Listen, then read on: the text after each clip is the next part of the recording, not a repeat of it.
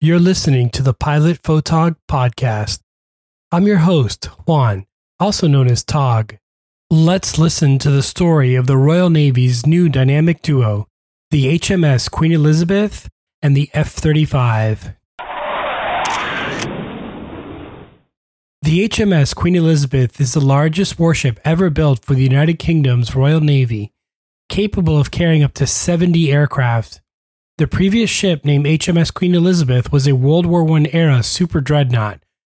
The new HMS Queen Elizabeth carries the Tudor rose adorned crest and motto.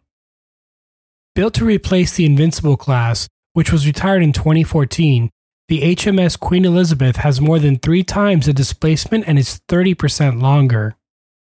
Here are some quick specifications for the HMS Queen Elizabeth. Displacement 65,000 tons. Length 932 feet. Beam 128 feet at the waterline or 240 feet overall. Draught 36 feet. Speed maximum speed 32 knots. Range 10,000 nautical miles.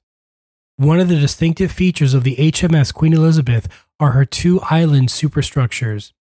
One is used for ship operations and sea navigation, while the other is used to conduct air operations. Each island serves as a backup for the other to provide redundancy in case of damage.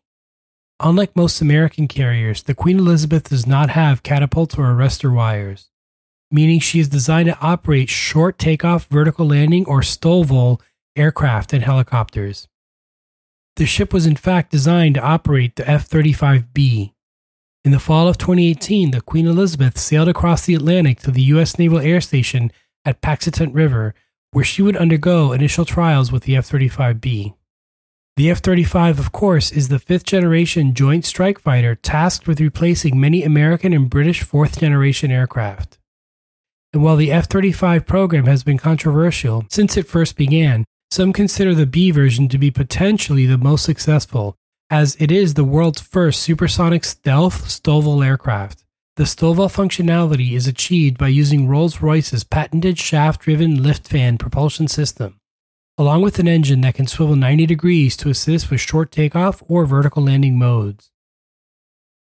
While the F 35 can take off vertically, it saves much more fuel and can extend its range by using a ski jump system.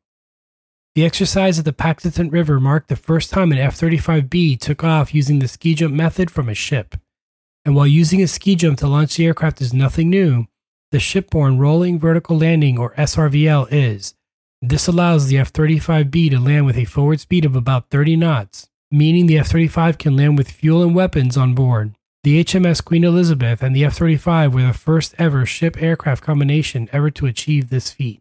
Here are some key stats for the F 35B length 51.1 feet, height 14.4 feet, wingspan 35 feet, maximum speed Mach 1.6 or 1,200 miles per hour, empty weight 32,161 pounds, gross weight 49,540 pounds, combat radius 450 nautical miles. Engine 1 Pratt & Whitney F135 PW600, which produces 26,000 pounds of thrust dry or 38,000 pounds with afterburner and up to 40,500 pounds thrust vertically.